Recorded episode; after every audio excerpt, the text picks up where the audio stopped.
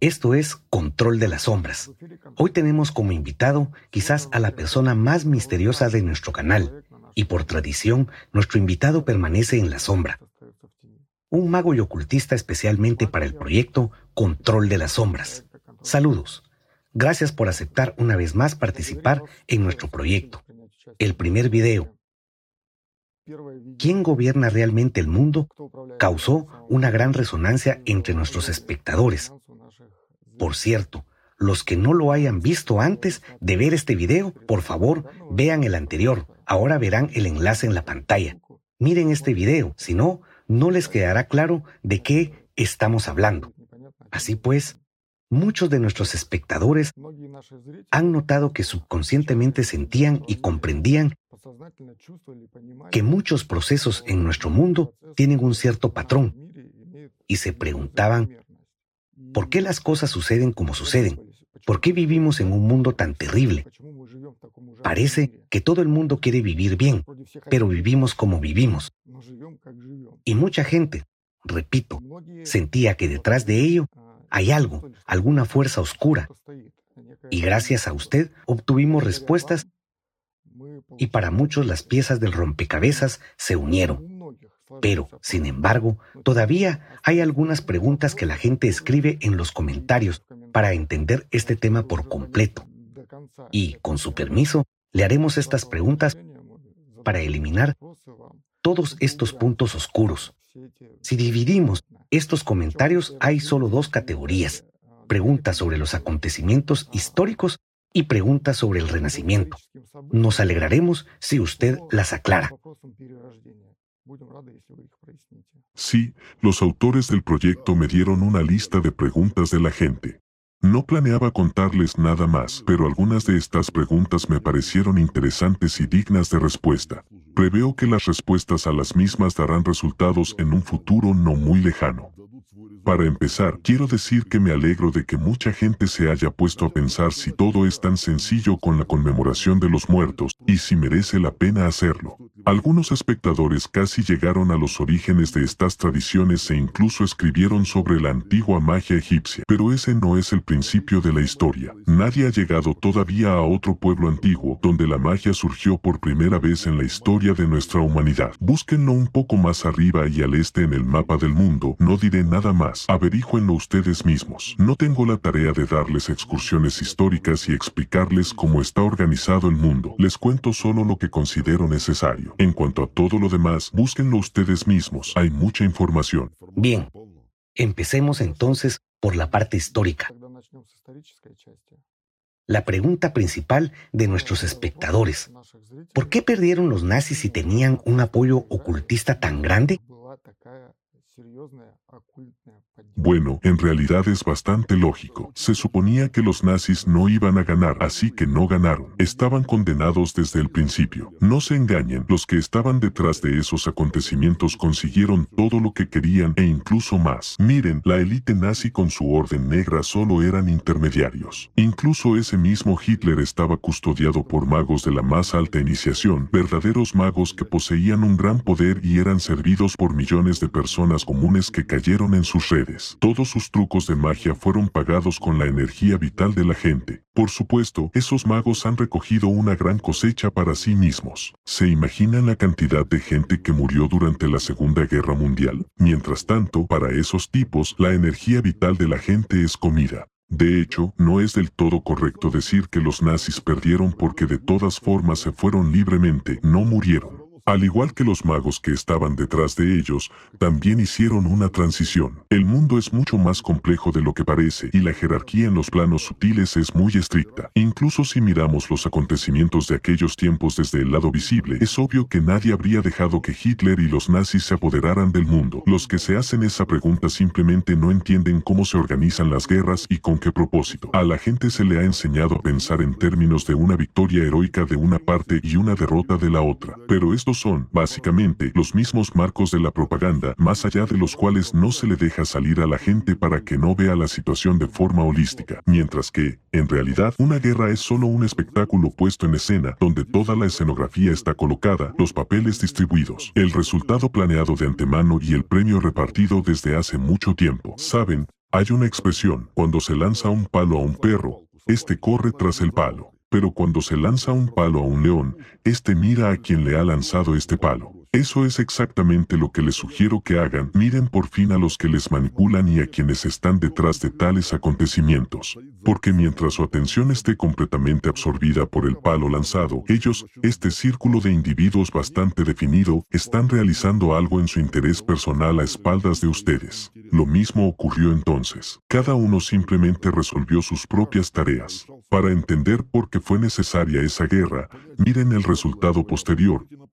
cómo quedó el mapa del mundo antes y después, cómo se dividió el mundo, quién recibió qué y cuál fue la distribución de las fuerzas tras la guerra.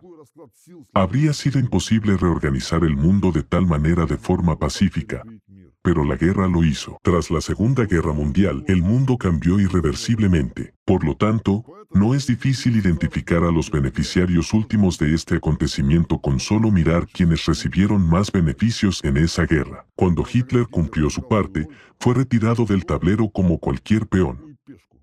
Así que dejen de adivinar quién ganó y quién perdió. No todo es tan definitivo en este caso. Este punto está claro. Otra pregunta que surgió entre nuestros espectadores tras sus palabras es que la guerra de la que usted habla es el resultado de la actividad de Gurgiev. ¿Es esto cierto? No, no lo es. Gurdjieff no es un mal universal. No podría haberlo hecho solo. Es más, Gurdjieff no es más que uno de los subordinados de los que están en la cúspide de esta jerarquía. En aquel momento se pusieron en marcha ciertos procesos que ya no pudieron ser detenidos. Así que no, no fue solo por la actividad de Gurdjieff que todo comenzó. La Primera y la Segunda Guerra Mundial se planearon originalmente en conjunto, así que en aquel momento el estallido de la guerra era inevitable. Bueno, es una larga historia, no hablemos de ello ahora. Respecto a Gurdjieff, creo que será una sorpresa para mucha gente que él es solo un subordinado porque, como creen muchos, ya que él nombra al Papa, significa que él es el mal universal. Según su opinión, solo Satanás puede nombrar al Papa. ¿Satanás mismo nombra al Papa? No sean ridículos. De nuevo, se trata de una falta de comprensión de la jerarquía de aquel lado. Satanás nunca se ocupará de tales nimiedades como nombrar al Papa. El Papa es una gran figura para nosotros, mientras que en realidad realiza una sola función. Realizaba, ya no puede hacer ni siquiera eso. En una palabra, no deberían medir con su propio estándar algo que es imposible de medir. Por cierto, me ha sorprendido agradablemente la cantidad de comentarios correctos que la gente ha dado sobre quién es el Papa y qué tipo de puesto ocupa en realidad. Esto me ha alegrado realmente. La siguiente pregunta es sobre los muertos vivientes. Nuestros espectadores se preguntan cómo es posible que exista un mal así. ¿A dónde está mirando Dios? Si Dios controla este mundo, ¿por qué les permite tales renacimientos?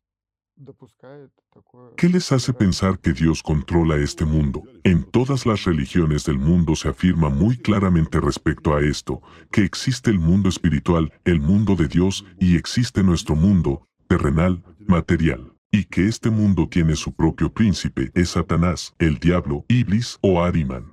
Él controla todo aquí, y su principal objetivo es devorar. Así que no se hagan ilusiones. Nuestro mundo es el mundo del diablo. En cuanto a cómo es posible que exista tal maldad, es que este es el tipo de mundo que la gente ha creado, por lo que ha engendrado tales parásitos. Entiendo. Entonces hay otra pregunta de nuevo con respecto a los muertos vivientes. ¿Qué sentido tiene para ellos llevar a la gente a la muerte? ¿De quién se alimentarán entonces? Esto está directamente relacionado con los acontecimientos que nos esperan en un futuro próximo, con el clima. Si el mundo está condenado, ¿qué queda? Lo explicaré metafóricamente. Imaginen, Hay una granja con muchos animales, y el dueño de la granja se entera de que hay un virus mortal en su pueblo, una especie de una nueva gripe aviar, altamente contagiosa, que está matando a todo el mundo. El granjero comprende que en un par de días todos sus animales morirán a causa de esta infección. ¿Qué hará el propietario de la granja en tal caso? ¿Esperará a que eso ocurra y simplemente tirará toneladas de carne a la basura? Por supuesto que no. En este par de días que quedan matará a todos los animales y venderá la carne. Eso es exactamente lo que ocurre hoy en día. Si el mundo está condenado y el fin es inevitable, entonces mucha carne humana, fuerza vital, será simplemente tirada a la basura en un instante. Por lo tanto, claro que hacen todo lo posible para tomar todo para sí mismos en el último momento. O puedo darles otro ejemplo. Supongamos que hay un río que mañana se secará y morirán todos los peces que hay en él. ¿Qué deberían hacer en ese caso? ¿Simplemente esperar a que suceda? ¿O pescar los peces y venderlos? ¿Qué harían? Eso es, los venderían y ganarían dinero. Pero ¿qué les hace pensar que son más tontos que ustedes? Por cierto, sobre este tema, tenemos una pregunta más de nuestros espectadores. Si tanto necesitan nuestras muertes, ¿por qué no nos lanzan una bomba nuclear a todos a la vez? Esta pregunta muestra una completa incomprensión de lo que está sucediendo. Para alimentarlos, las personas deben generar emociones fuertes y vivir en constante tensión emocional durante años. De lo contrario, ¿habría solo un boom y ya está? No, necesitan sufrimiento y miedo, destellos de esperanza y otra vez sufrimiento y miedo, como en una montaña rusa, para exprimir al máximo. Por lo tanto, es mucho más rentable asustar con una bomba nuclear que detonarla realmente. Miren cuánto tiempo ya llevan haciéndolo, cuántas veces se ha adelantado el reloj del juicio final y cómo se promueve el tema de la guerra nuclear en las noticias. Infunden un miedo extremo de que está a punto de empezar mañana, o dicen que en realidad hoy ya hemos estado a un paso de una guerra nuclear. O viceversa, empiezan a decir, no, es una locura, Nada así puede ocurrir en el siglo XXI, y se repite de nuevo en círculo. La cuestión principal es que este tema siempre está activo y permanece en el campo de la información, lo que significa que la gente piensa en él muy a menudo. Sin embargo, ¿qué tipo de emociones evoca el tema de la guerra nuclear? Creo que la respuesta es obvia. Por eso hoy en día están ocurriendo todo tipo de locuras que nunca antes habían sucedido. Alguien está simplemente intentando recoger al máximo su última cosecha. Esperen, hay más por venir. Aún no han mostrado su principal carta, que exprimirá todo el jugo de la gente y la llevará al estupor y la sumisión total. Me refiero a la hambruna. Lean artículos históricos sobre este tema y comprenderán que es la próxima etapa que nos espera. Pandemia, guerra y hambruna es una triada que va de la mano. Incluso se escribió sobre ello en la Toure. Por cierto, este esquema se ha utilizado más de una vez en nuestra historia. Además, es una forma de desviar la atención de la gente de la verdadera amenaza, que es el clima. Después de todo, si la gente conoce la verdad, dejará de obedecer, y los que ahora gobiernan el mundo perderán su poder. Eso les da mucho miedo. Puede obstaculizar sus planes para la gran transición. Por cierto, Respecto a la gran transición, en el primer video usted también dijo que los muertos vivientes son capaces de renacer conscientemente y que los que ahora gobiernan el mundo se están preparando para la gran transición. ¿Qué es esta gran transición? ¿Y a dónde van a ser la transición si nuestro planeta muere? Bueno, nuestro mundo no es el único. El universo es demasiado grande como para considerar que nuestro planeta es el único habitado por humanoides. Además hay un montón de mundos paralelos. Son ustedes los que están aquí sentados como ranas en un pantano, pensando que es el único mundo. Eso no es verdad. Ellos tienen un lugar donde ir. Son ustedes, gente, los que no tienen a dónde escapar desde aquí. El punto principal es que todos sienten esta oscuridad inminente. Pero hasta ahora, muchos siguen manteniendo la esperanza de que todo volverá pronto a la normalidad, y todo será como antes. No, ya no será como antes nunca será como antes. Solo empeorará. Pero todavía hay una salida, aunque es poco probable que la gente la utilice.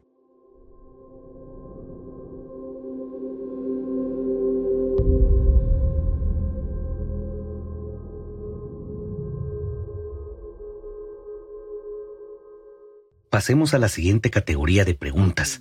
El tema de la reencarnación es el más confuso para nuestros espectadores. ¿Qué queda después de la muerte de un cuerpo de una persona? ¿Qué parte va a la reencarnación? ¿Por qué ha dicho que un ser humano se convierte en una bestia sin alma?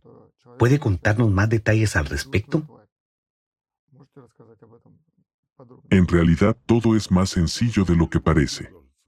Tales preguntas surgen solo porque la mayoría de la gente ni siquiera sabe quiénes y qué son. Por eso pueden dar las gracias a los sacerdotes de sus religiones que se han esforzado mucho para que el verdadero conocimiento se pierda o se distorsione hasta quedar irreconocible. De este modo, es más fácil gobernar el rebaño y mantenerlo en el miedo y la obediencia. Así que la pregunta quién es un ser humano es muy seria. Incluso diría que es una cuestión de vida o muerte. Porque si una persona no piensa realmente en ello, su vida se reduce a una existencia servil, que tiene como resultado un final completamente predecible. Veamos un ejemplo para que quede más claro. Veamos una situación ordinaria, normal. Vivía una persona, una buena persona común que llevaba una vida corriente. Era relativamente amable, amaba a sus parientes, se peleaba moderadamente con la gente de su entorno, manipulaba moderadamente como hace todo el mundo, pero lo más importante es que no mataba a nadie, no robaba, no era culpable de pecados especialmente graves, y quizá incluso acudía a un templo de su religión en días festivos. Luego murió. ¿Qué le ocurrirá a una persona así después de la muerte? ¿En qué cree la mayoría de la gente? De nuevo, en este caso me refiero al pensamiento medio de una persona media. No consideramos a las personas que han leído libros esotéricos o escuchado cuentos de hadas de los sacerdotes de su religión y creen que saben algo. Por alguna razón, la gente suele creer que sus familiares definitivamente irán al cielo después de la muerte porque han sufrido y soportado mucho en sus vidas y merecen ir a un buen lugar por lo menos después de la muerte, o al menos por fin descansar y tener paz, pero que definitivamente no irán al infierno. El infierno es solo para pecadores terribles, para funcionarios corruptos, por ejemplo, o asesinos. Comparado con tales crímenes, el modo de vida de la gente corriente a primera vista parece casi como el de los mártires. Muchas personas tienen la imagen, desde su infancia, de que sus familiares muertos siguen observando su vida desde el cielo y de vez en cuando aparecen en sueños para advertirles o aconsejarles algo, ayudarles o protegerles contra los problemas. Me divierten especialmente las historias de personas a las que se les aparecen en sueños los difuntos con una luz blanca deslumbrante y les dicen lo bien y felices que son allí. Si solo supieran qué clase de engaño es este, se sorprenderían muchísimo, por decirlo suavemente. Pero vayamos por orden.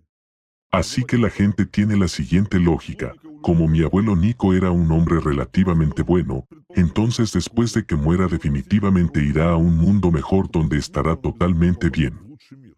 Pero, ¿qué ocurre realmente? Por ejemplo, había una vez este abuelo Nico que no se preocupaba por el autocontrol en su vida y seguía casi todos sus impulsos. En tal caso, ¿era nuestro Nico realmente un buen hombre? Afrontemos la verdad. ¿Qué pasa por la mente de cada uno? Imaginemos por un momento, si todos nuestros pensamientos se hicieran realidad, ¿podríamos llamarnos buenas personas después de esto? ¿Cuántas veces nuestro abuelo Nico golpeó o incluso mató a su tirano jefe en sus pensamientos?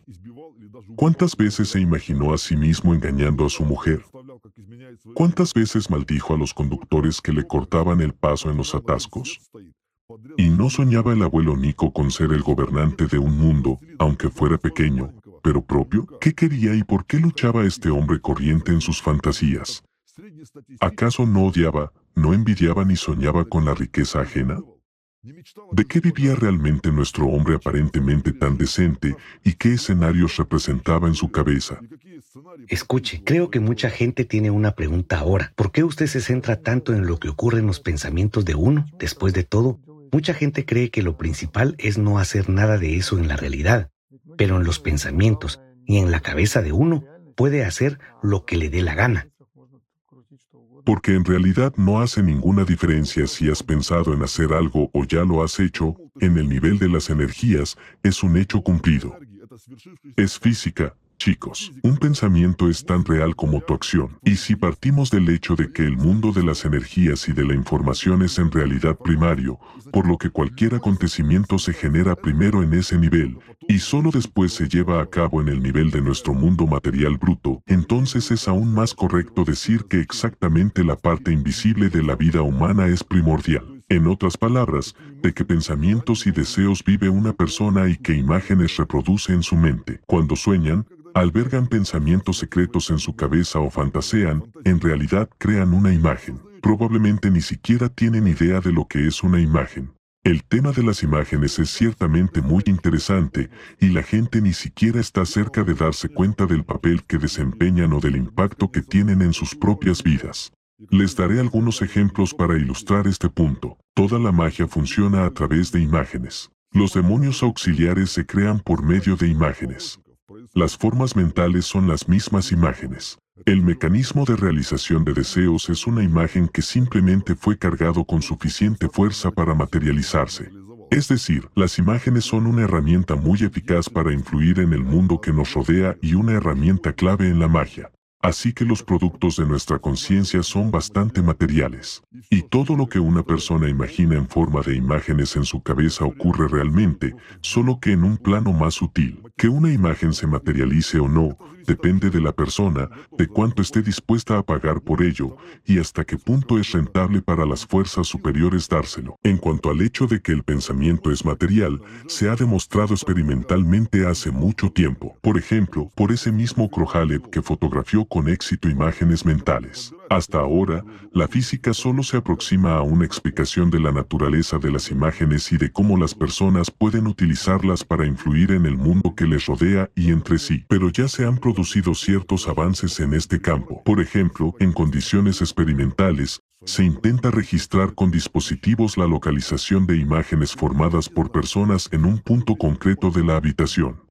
Los experimentadores no saben dónde, en qué parte de la habitación, el examinado imaginará la imagen de una persona, pero los dispositivos la detectan inequívocamente por los cambios en el espacio. En este lugar, aparece una especie de fantasma o un coágulo de microleptones en su terminología. También existe una teoría contemporánea según la cual todas las imágenes, los pensamientos y la trayectoria vital de una persona siguen existiendo junto a su cuerpo físico en forma de ondas leptónicas estacionarias o, simplemente dicho, en forma de hologramas. Hablando en términos sencillos, todo lo que una persona crea en su cabeza, todas las imágenes se crean realmente y permanecen con ella durante el resto de su vida. Tal vez no es una explicación exacta del proceso, pero da una cierta comprensión y ayuda a obtener una nueva visión de los procesos de telepatía, telequinesis, clarividencia o ultergeist y reencarnación de los que estamos hablando ahora. Escuche, esto evoca alguna desesperación. ¿Significa que todos somos pecadores y que iremos al infierno solo por nuestros pensamientos? Pero en realidad, también hay bondad y amor en las personas. Las personas son capaces de manifestar las mejores cualidades humanas y las manifiestan. Seguramente no es algo de lo que me guste hablar, pero sí, en el ser humano también hay un componente espiritual. De hecho, el conocimiento de la naturaleza dual de un ser humano, espiritual y material, se encuentra en todas las religiones del mundo, y en las fuentes ocultistas también se puede encontrar esta división. Incluso los masones son conscientes de ello. Por cierto, se da el curioso hecho de que los masones consideran a los ateos como las personas más estúpidas de la Tierra porque la negación de la existencia del mundo espiritual es, de hecho, la mayor estupidez. Ningún ateo se ha hecho masón en todo el periodo de existencia de sus órdenes. Cualquier practicante normal conoce la naturaleza dual del ser humano, porque si no conoces lo básico, no puedes hacer ningún trabajo real. ¿Cuál es el punto clave? Es, de nuevo, lo que es un ser humano. Debido a su orgullo, la gente comete un error, identificándose con el alma y creyendo que si el alma se reencarna, entonces la propia persona también se reencarna. Y como yo soy el alma, la partícula divina, automáticamente soy bueno, así que todo me irá bien después de la muerte. Esto es un completo disparate. Examinémoslo más de cerca. Por supuesto, no quiero ahondar en la filosofía, pero tengo que hacerlo para educarles un poco. Así pues, el ser humano es un ser bastante complejo. Hay un espíritu en el que aspira a liberarse e ir al plano celestial. Esto es en realidad lo que es el ser humano. Pero también, hablando el lenguaje de los místicos cristianos ortodoxos, hay carne en un ser humano, es decir, una fuerza que se opone al espíritu, que es la fuente del pecado. Y solo venciéndola es posible lograr la liberación del espíritu del cautiverio de la materia. La acción de la carne se manifiesta en la vida humana a través de nuestra propia conciencia, mediante los pensamientos que nos vienen a la cabeza, las imágenes y los deseos. Utilizando términos religiosos, es un diablo o demonio personal que está sentado dentro de cada persona. Y el momento más fatal es que el 99,9% de las personas se perciben a sí mismas exactamente como demonios, con una visión tal que esos son mis pensamientos y mis deseos, esta fue mi decisión, eso es lo que yo pienso, así es como yo percibo el mundo, etc. Tal vez, esto puede ser difícil de comprender, pero, aún así, lo diré, tú como humano no eres lo que tu conciencia percibe. No eres conciencia. Todo el desorden que tiene lugar en las cabezas de las personas con todas las imágenes y emociones es como olas en el agua, creadas por el diablo para que una persona no pueda ver su verdadero reflejo en la superficie lisa y quieta del agua. ¿Recuerden cómo fue en la película Revolver? Su mayor trampa fue hacerte creer que él eres tú. Algo así. Me acaba de venir un pensamiento, por cierto. He visto esta película varias veces y me pregunto si el propio director entendió el significado que le incrustó o no. Bueno, sí, la mayoría de las personas se asocian a sí mismas con el cuerpo y la conciencia. ¿Qué hay de malo en ello? En mi opinión, es realmente estúpido considerarse un cuerpo. Es obvio que funciona de forma completamente autónoma, sin nuestra participación. Es más, logra controlarnos, diciéndonos cuando necesita comer, dormir, etc. El cuerpo es el aspecto de nuestro demonio, la imagen de ese demonio, pero solo en este bruto mundo material.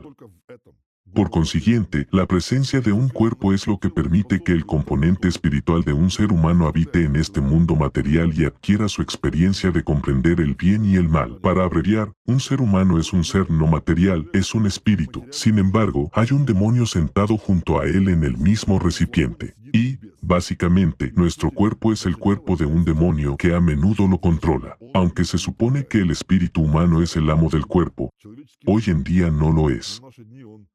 Pasemos ahora a la parte más interesante. ¿Qué es el alma?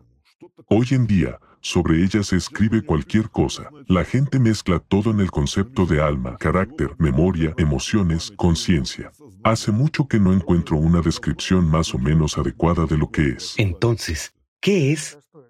Les contaré un secreto. El alma es un portal. Es un portal del mundo de Dios al mundo del plano sutil donde precisamente nace un ser humano como espíritu. Y gracias a esta fuerza, en un ser humano, además del espíritu, también nacen los demonios. El alma en sí misma no es una criatura consciente completa. Su propósito es fusionarse con el espíritu y lograr su identidad. Mientras que el espíritu alcanza la libertad y la nueva vida ya en el mundo espiritual. Otra función de este portal el alma, es que a través de él desde aquel lado llega la energía que nos otorga esta vida que sentimos. He aquí un hecho interesante, en realidad vivimos no solo a cuenta de la energía que nos llega de los alimentos.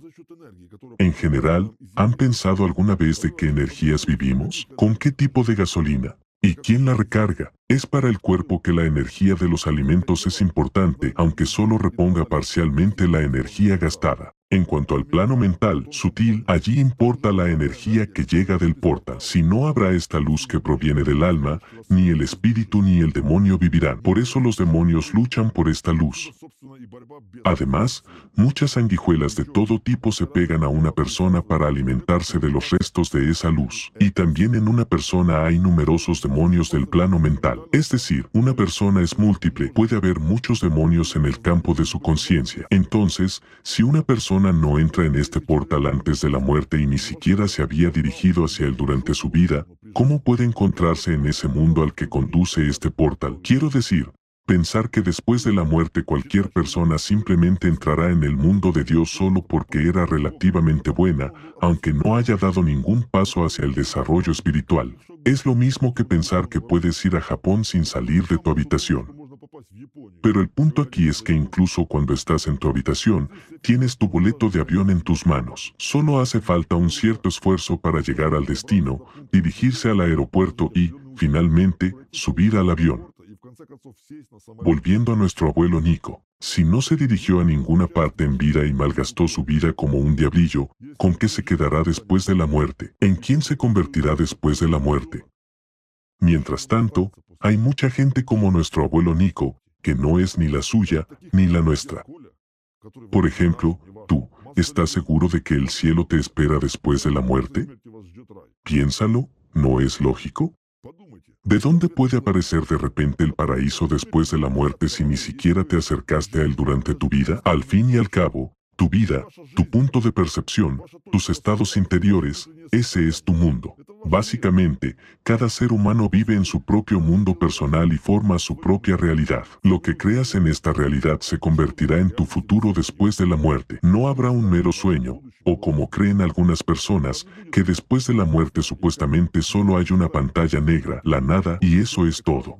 Este estado aún hay que merecerlo. No. Después de la muerte, si una persona no ha salido por el portal del alma, se queda aquí en forma de un cúmulo de energía e información, mientras que el cuerpo simplemente se convierte en polvo, se descompone. ¿Acaso no han visto en qué se convierten los cuerpos? Todo es como con cualquier otro animal. Pero, ¿qué tiene que ver el plano mental? A ese nivel en un ser humano todo es diferente. Sigo sin entender por qué mucha gente relaciona todo con el cerebro. Hasta hoy no se ha encontrado el ser humano en el cerebro, y no se ha encontrado allí la conciencia donde se esconde. Tampoco se ha encontrado allí el espíritu, no se ha encontrado nada. Por lo tanto, un ser humano no muere junto con su cuerpo y su cerebro. Simplemente pasa a otro estado. En cuanto al alma, va a la reencarnación, y junto con ella, lo diré así, todo lo bueno se desconecta, porque el alma es exactamente la fuente de todas las mejores cualidades humanas. Vuelvo a repetirlo, es el alma la que se reencarna, pero no el ser humano. Por lo tanto, es un error pensar que las encarnaciones anteriores del alma también son tú. No, eran personas como tú, pero no tienen nada que ver contigo. Cada uno tiene una sola vida. Entonces, ¿Qué queda de un ser humano después de la muerte?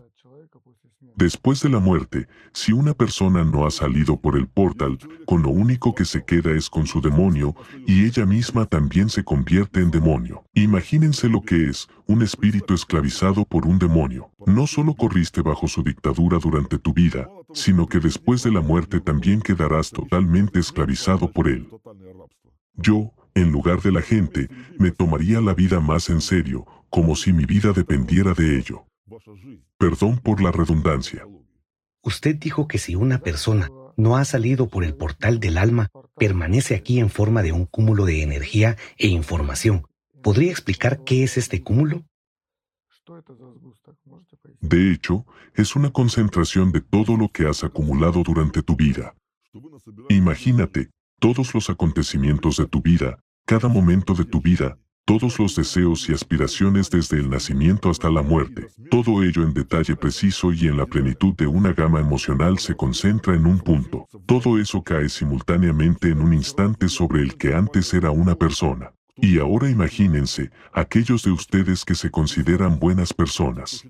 Si todas sus emociones se concentran en un punto, o incluso solo una emoción, por ejemplo, todos los momentos de una leve irritación cotidiana, pero durante todos los años de su vida, imaginen qué estado será al final. Creo que la respuesta a la pregunta de por qué un ser humano se convierte en una bestia después de la muerte es ahora obvia.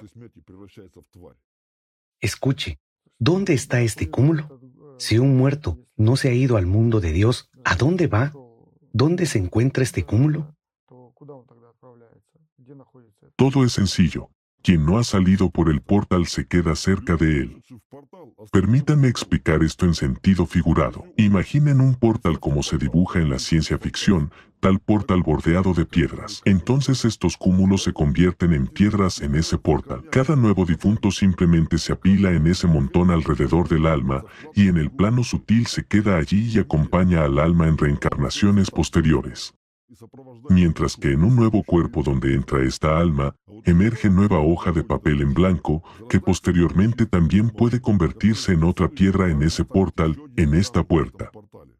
Y así sigue dando vueltas hasta que alguien finalmente entra en el portal. La gente camina con portales dentro de ellos, sin darse cuenta de que hay cientos o incluso miles de piedras alrededor de ellos, y en el pasado, esas eran las mismas personas que ellos. Pero debido al hecho de que estas piedras, exhumanos, están cerca de la fuente de fuerza, cerca del portal, siguen existiendo. Esto continúa hasta que las piedras bloquean el portal por completo, y un ser humano como espíritu ya no es capaz de atravesarlo. Entonces la luz del mundo de Dios ya no llega aquí, el portal desaparece completamente y todo se aniquila. Pero esas son miles de piedras, para que entiendan que no todo es tan simple. Por lo tanto, solo hay dos opciones, o un ser humano abandona el plano sutil por el mundo de Dios o se convierte en un demonio material inmovilizado, una piedra en el muro del diablo.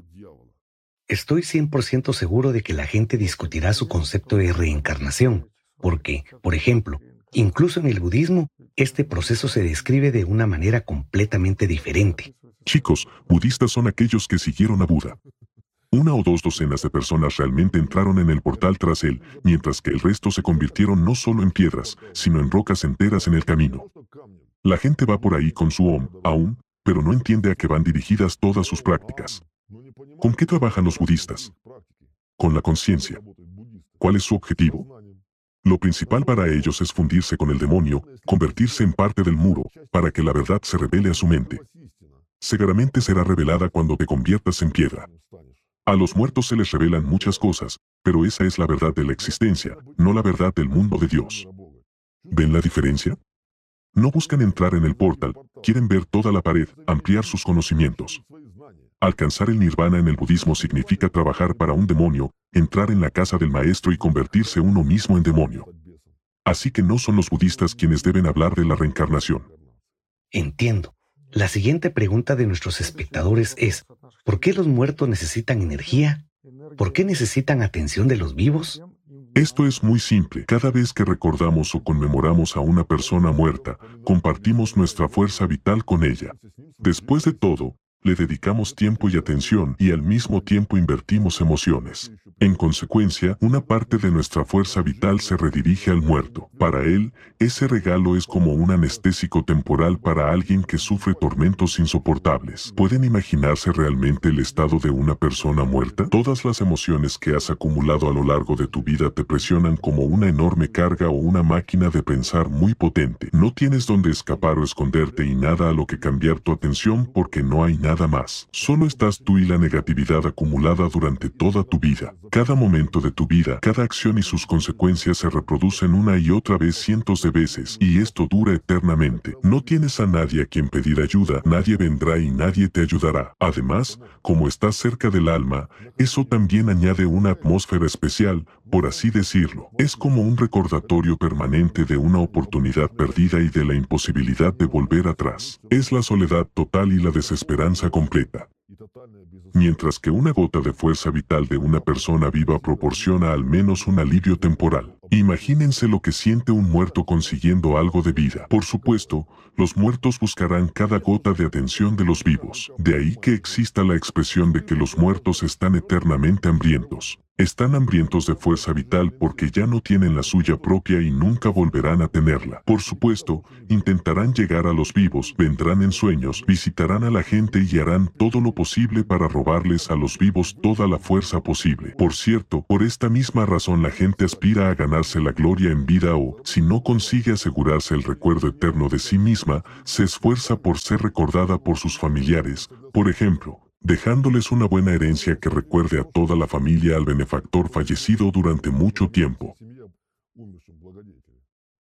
Es más una aspiración subconsciente a ocupar una posición más privilegiada tras la muerte. Por eso muchos dictadores buscaron inmortalizarse en monumentos y dejar su huella en la historia a toda costa. Y como la gente recuerda mejor la negatividad, tenemos la historia que tenemos. De acuerdo, también hay otra falta de comprensión entre la gente. ¿Cuál es la diferencia entre la reencarnación de los llamados muertos vivientes y una persona ordinaria? En otras palabras, si todas las personas se reencarnan, ¿Significa esto que todas las personas son muertos vivientes? Y si no recuerdo mi vida anterior, esto es bueno, mientras que si la recuerdo significa que soy un muerto viviente, ¿es esto cierto? No, por supuesto, no son las mismas cosas.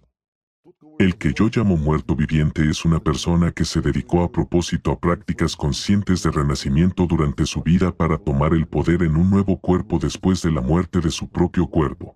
En otras palabras, el alma va a la reencarnación, un nuevo ser humano nace con su propio cuerpo y espíritu, pero un muerto entra en su cuerpo energético, desplaza completamente a esta nueva persona y vive en su lugar. Accede a un depósito de fuerza vital y, en consecuencia, a un nuevo cuerpo físico. Sin duda, toda esta historia de renacimientos conscientes no es eterna, aunque probablemente sea la versión más cercana a la inmortalidad en un cuerpo que existe hoy en día pero también tiene un límite. Como he dicho antes, de todos modos llegará un momento en que el portal se cerrará completamente con piedras y todo habrá terminado. Pero esas prácticas no caerán en sus manos tan fácilmente. Ni siquiera sueñen con eso. No se las dan a cualquiera. Digamos, es una opción para la élite, un servicio VIP. En cuanto a su reencarnación ordinaria, ya la he descrito. Así que no se preocupen, no son muertos y están haciendo esas preguntas. Ustedes lo sabrían. Un muerto sabe con certeza que está muerto. Aunque, por cierto, también hay una opción cuando sin conocer prácticas especiales un muerto puede tomar el cuerpo de una persona viva después de la muerte y prolongar su propia existencia. ¿Cómo es posible?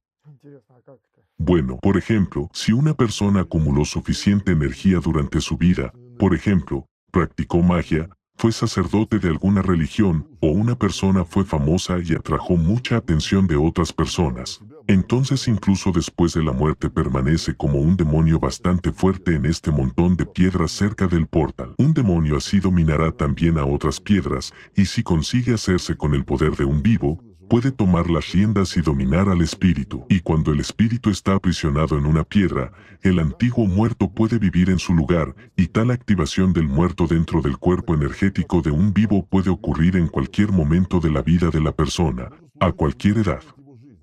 Todo puede empezar con sueños inusuales, soñando con lugares en los que nunca has estado, personas que nunca has conocido y, lo más importante, en sueños tú eres una persona diferente. Incluso puedes soñar que eres de otro sexo.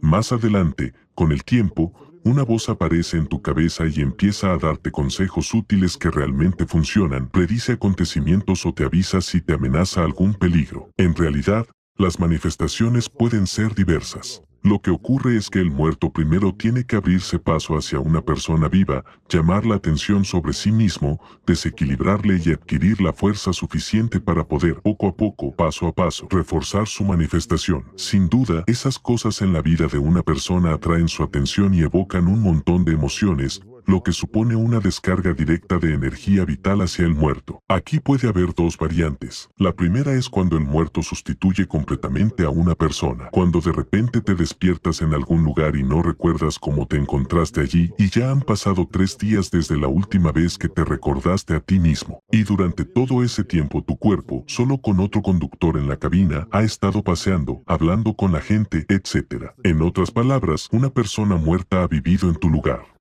Y la segunda variante es cuando una persona ni siquiera se da cuenta de que se produce en ella una sustitución. Ocurre de forma tan imperceptible para la propia persona que simplemente considera las manifestaciones de un muerto como parte de su propio carácter. Si escarban en la historia, encontrarán muchas pruebas de mis palabras. De pronto descubrirán que los muertos vivientes y los muertos dominantes se describen directamente en muchas fuentes.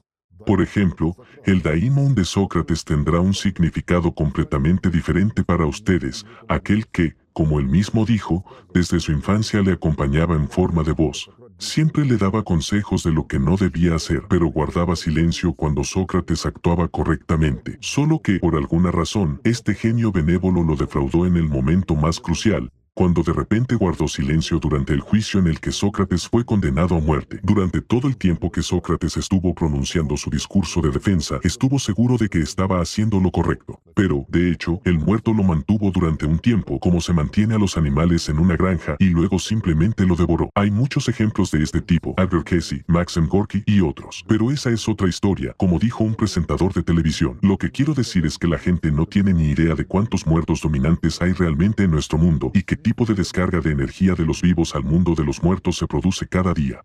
Bien, gracias.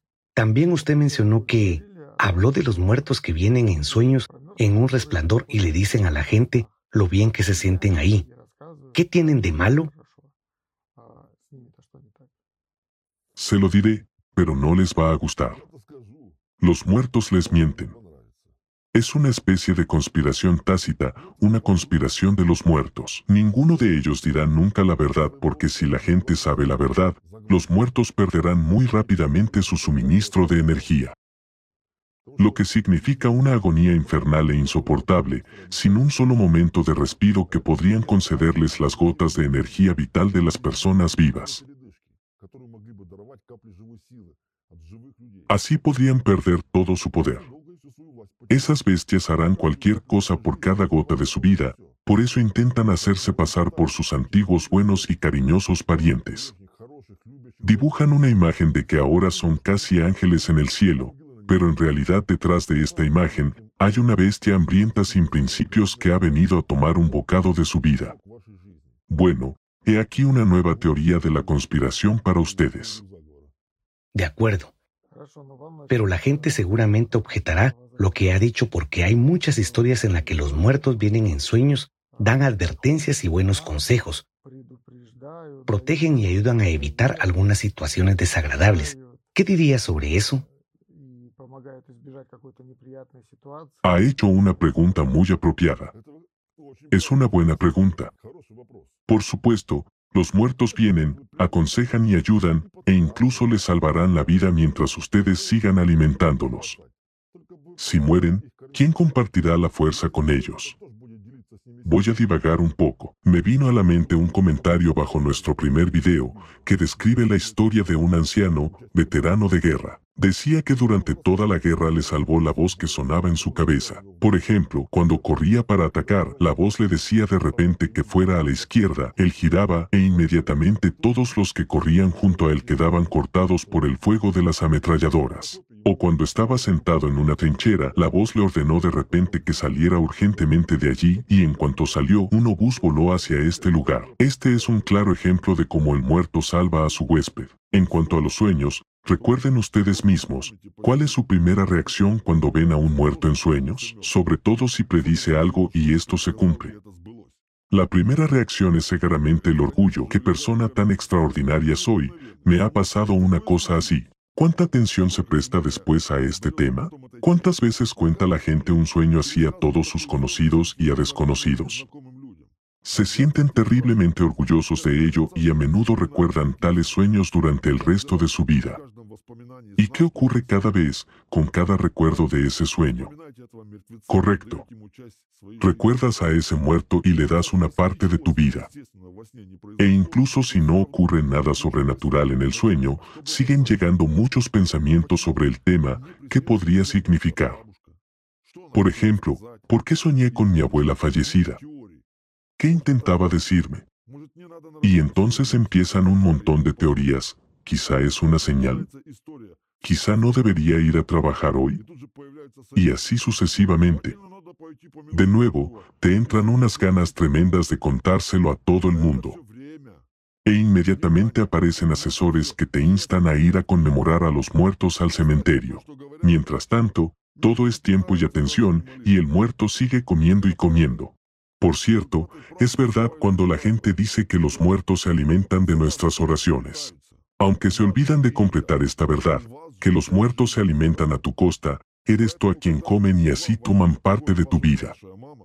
Por eso, cuando tu madre fallecida se te aparece en sueños, tienes que ser consciente de que ya no es la madre cariñosa y atenta que conociste cuando vivía. Por muy sacrílego que suene, es una bestia que ha venido a tomar tu energía vital por cualquier medio, y no es una especie de entidad que viene disfrazada de un familiar muerto. No, es que esas personas se volvieron así después de la muerte. Un muerto se convierte en una bestia insaciable como cualquier demonio. Pueden llamarme como quieran, odiarme y demostrar apasionadamente que no es cierto. No me importa. La realidad seguirá siendo la que es. Escuche, algunos de nuestros televidentes, ya sea por malentendidos o por altruismo, escribieron los siguientes comentarios. Permítame incluso citar uno de ellos ahora. ¿Y qué si mi madre muerta se lleva una parte de mi vida? No escatimo nada por ella. ¿Por qué no compartirlo? Sobre todo si eso aliviará su sufrimiento ahí. ¿Qué puede decir al respecto? Puedo decir que los que piensan así tienen que entender una cosa de una vez por todas. Si tu pariente no ha salido por el portal, por muy bueno que fuera aquí, debes saber que allá, después de la muerte, acaba convirtiéndose en una bestia y empieza a arruinar la vida de los vivos. Esto no significa que los fantasmas empezarán a venir a ti. No, es solo que de repente un familiar vivo se enfrenta a enfermedades, problemas, malestar, depresión y su vida se convierte en un infierno. Una persona antes alegre se vuelve apática, irritable o incluso se vuelve alcohólica. Por ejemplo, nadie ha dejado nunca de beber si un muerto viene a él. En cuanto a los que nunca bebieron alcohol, empiezan a hacerlo porque los muertos les drenan la vida y les roban la luz. Es decir, la luz que viene del portal y da vida es interceptada por esas piedras. Todo esto son cuentos de hadas, que una persona muere, va al cielo, y allí lo recibe Pedro. Es aquí donde nos recibimos unos a otros, mientras que aquel mundo es un mundo de otra física, diferente a la nuestra. En el plano sutil todo es completamente diferente de lo que es aquí, y cuanto más alto es el plano, mayores son los cambios. En el mundo de las energías, un ser humano tiene un aspecto diferente al que están acostumbrados a considerar. Allí, un ser humano representa una figura geométrica o una mancha, todo depende de la persona. Por ejemplo, ¿cómo funciona esa misma magia? Si un especialista es realmente un mago bueno y poderoso, crea fantasmas, los planta a esta figura geométrica y empieza a alimentarse de ella. Es como si, por ejemplo, conectáramos nuestro cobertizo al contador de electricidad del vecino y lo utilizáramos, mientras que el vecino ni siquiera se enteraría. Lo mismo ocurre en este caso. Un mago o un muerto se conecta y utiliza la electricidad de otra persona a través de su contador. ¿Cuáles son las consecuencias? Consecuencias de tal conexión para una persona viva? Supone una reducción de años de vida y un empeoramiento de la calidad de vida. ¿Qué ocurre cuando el nivel de energía de una persona desciende bruscamente? ¿Cómo se sienten cuando pierden mucha energía? ¿Y si esa descarga tiene lugar todo el tiempo? De ahí la depresión, el desgano de vivir, pueden desarrollarse algunas enfermedades mentales y también muchas otras cosas. Sin embargo, lo más peligroso de una situación en la que un muerto se conecta a tu fuente de electricidad es que el muerto puede simplemente arrastrarte con él. Además, puede ocurrir de cualquier forma, puede aparecer de repente una enfermedad grave, puede ocurrir un accidente o una persona puede saltar de repente por la ventana, y esa persona será esclava de un muerto tanto aquí como en el otro mundo. Sinceramente, la lógica de la gente que escribe este tipo de comentarios es muy extraña. Resulta que si mi madre murió, ¿debo morir yo también? ¿Es así? Bueno, si la gente quiere morir antes, no me importa que haga lo que quiera con su vida. Pero entonces deberían considerar un hecho más. En ese mundo, el mundo de los muertos, existe su propia jerarquía. Una persona que dominó a otras durante su vida también las dominará después de su muerte. Así, si durante su vida tu madre era bastante autoritaria, después de su muerte es muy probable que tanto sus hijos como su marido sean sus esclavos, porque un muerto más fuerte esclaviza a otro más débil. Por lo tanto, esas historias que cuenta la gente, de que una esposa fallecida vino a llevarse a su marido, no son meras historias. Ella vino por su futuro esclavo. Si ella lo dominó mientras estaba vivo, entonces después de su muerte él estará en su poder por muchos, muchos cientos de años. O cuando tienes un sueño en el que tu madre muerta viene y te dice, todo va bien, me he llevado a tu padre, ahora está conmigo. Pues bien, debes saber que tu padre está esclavizado en el otro mundo. Esta información es muy seria. Estoy seguro que muchas personas necesitarán tiempo para comprenderla y concebirla. Bien, mientras reflexionan, les contaré otra cosa interesante. ¿Por qué, cuando los chamanes invocan al espíritu de un antepasado muerto, este viene a ellos en forma de imagen, por ejemplo, en forma de lobo o de búho? ¿Alguien lo ha pensado alguna vez? Ahora les voy a revelar un terrible secreto. De hecho, es realmente un secreto horrible. Supongamos que un chamán necesita dirigirse a sus antepasados, consultarles sobre un determinado asunto u obtener sabiduría de ellos. Después de todo, los muertos tienen realmente más conocimiento sobre nuestro mundo y comprenden todas las interconexiones porque ya forman parte del muro de los muertos del diablo. Así que para que un chamán pueda invocar a un pariente fallecido y consultar con él, primero debe crear un fantasma, por ejemplo, un fantasma de lobo, y solo entonces invocar al espíritu del antepasado. ¿Por qué lo hace? Porque un verdadero chamán sabe muy bien que el antepasado muerto es un demonio y que forma parte del diablo. Por lo tanto, lo llama dentro de ese fantasma, pone el espíritu del antepasado dentro de él y ya habla con el fantasma. El demonio resulta estar como en prisión, como un pájaro en una jaula, lo dejas entrar cuando quieres verlo y no cuando el pájaro tiene hambre. Porque ese pájaro quiere comer todo el tiempo. Pero solo abres una ventanita y metes granos dentro cuando quieres ver al pájaro, y entonces vuela dentro de esa jaula, pero no hace caca ni ensucia tu casa. Del mismo modo, un chamán encierra el espíritu de su antepasado en un fantasma, pero no se lo deja llegar directamente a él, porque si lo hace, el muerto lo devorará. Por lo tanto, hasta que un chamán no cree una jaula, no invocará a nadie. También hay otra pregunta interesante, ¿qué es el grano para este pájaro? ¿Qué es alimento y cebo para el espíritu de un antepasado? Creo que ustedes ya empiezan a entenderlo.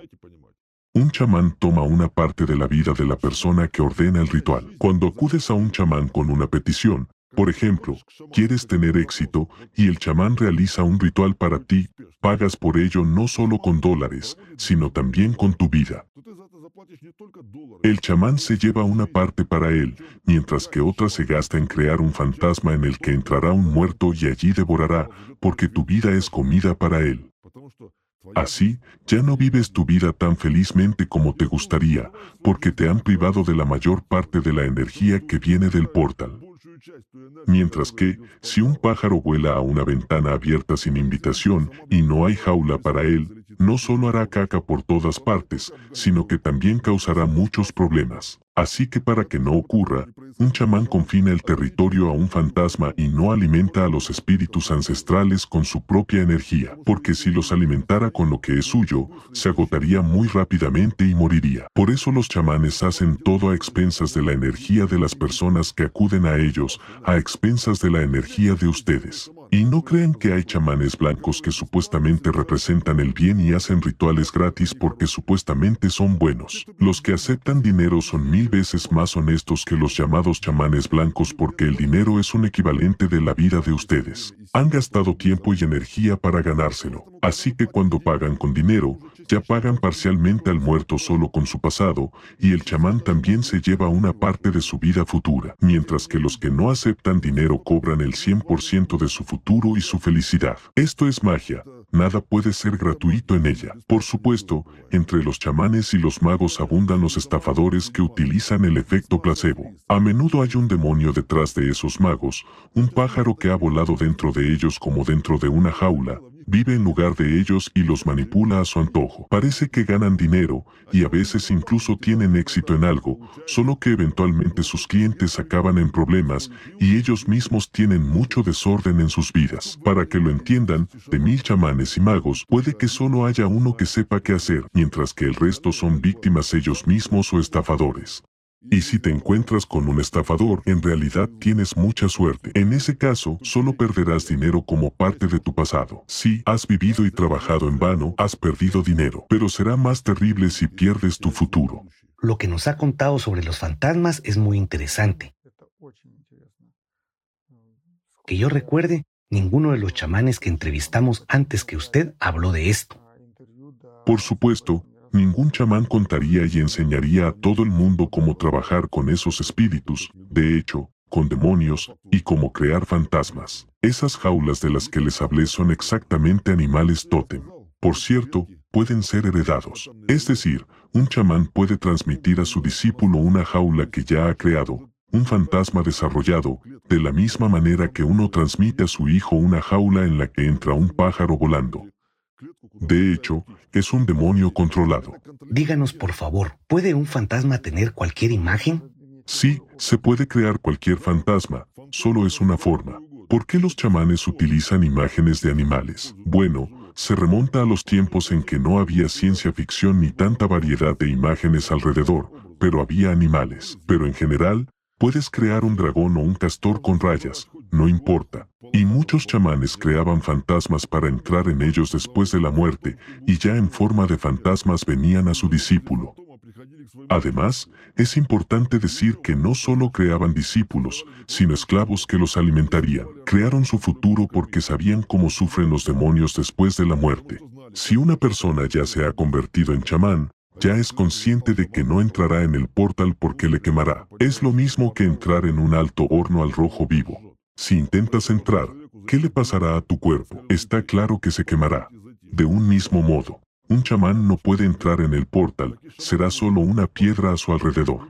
Por lo tanto, siendo consciente de ello, crea un fantasma donde irá después, en el que puede viajar de forma sencilla y segura en el plano astral. Bueno, ya que he empezado a hablar de esto, les contaré otro secreto que no mucha gente conoce. Todo el mundo ha oído que los chamanes pueden ver lo que ocurre a distancia o realizar proyecciones astrales, como se dice hoy en día. Así que si una persona no está entrenada e intenta ir al plano astral, no hay garantía de que vuelva sola o de que su recipiente esté vacío cuando regrese. Ya saben cómo pasa en España. Sales un rato, vuelves y ya hay una banda de gitanos viviendo en tu piso. O sales y vuelves cubierto de sanguijuelas que te devoran. Así que, para evitarlo, un chamán encierra su cuerpo para que nadie pueda instalarse allí y sale de él, protegiéndose él mismo. Viaja en un fantasma. Es como un pájaro en una jaula, puede estar incluso entre gatos. Sí, da miedo y es desagradable, pero un gato no puede entrar ahí y no puede hacer ningún daño. En general, el viaje astral es un tema muy serio. Ahora lo utilizan y promueven los que saben todo esto y que buscan o un esclavo que les dé de comer o un nuevo hogar. Y muy a menudo lo hacen los futuros muertos que quieren proveerse después de la muerte de esta manera. Por eso hay que entender lo que es y pensar antes de experimentar con lo que se llama proyecciones astrales. Muchas gracias por compartir esta valiosa información. Esperamos haber respondido a todas las preguntas de nuestros espectadores y haber conseguido explicar qué le ocurre a un ser humano después de la muerte y por qué no vale la pena alimentar a los muertos con nosotros mismos. De hecho, si prestan atención, cualquiera encontrará y verá por sí mismo la confirmación de mis palabras. Todo esto se puede verificar fácilmente. Pueden comprobar cada palabra mía.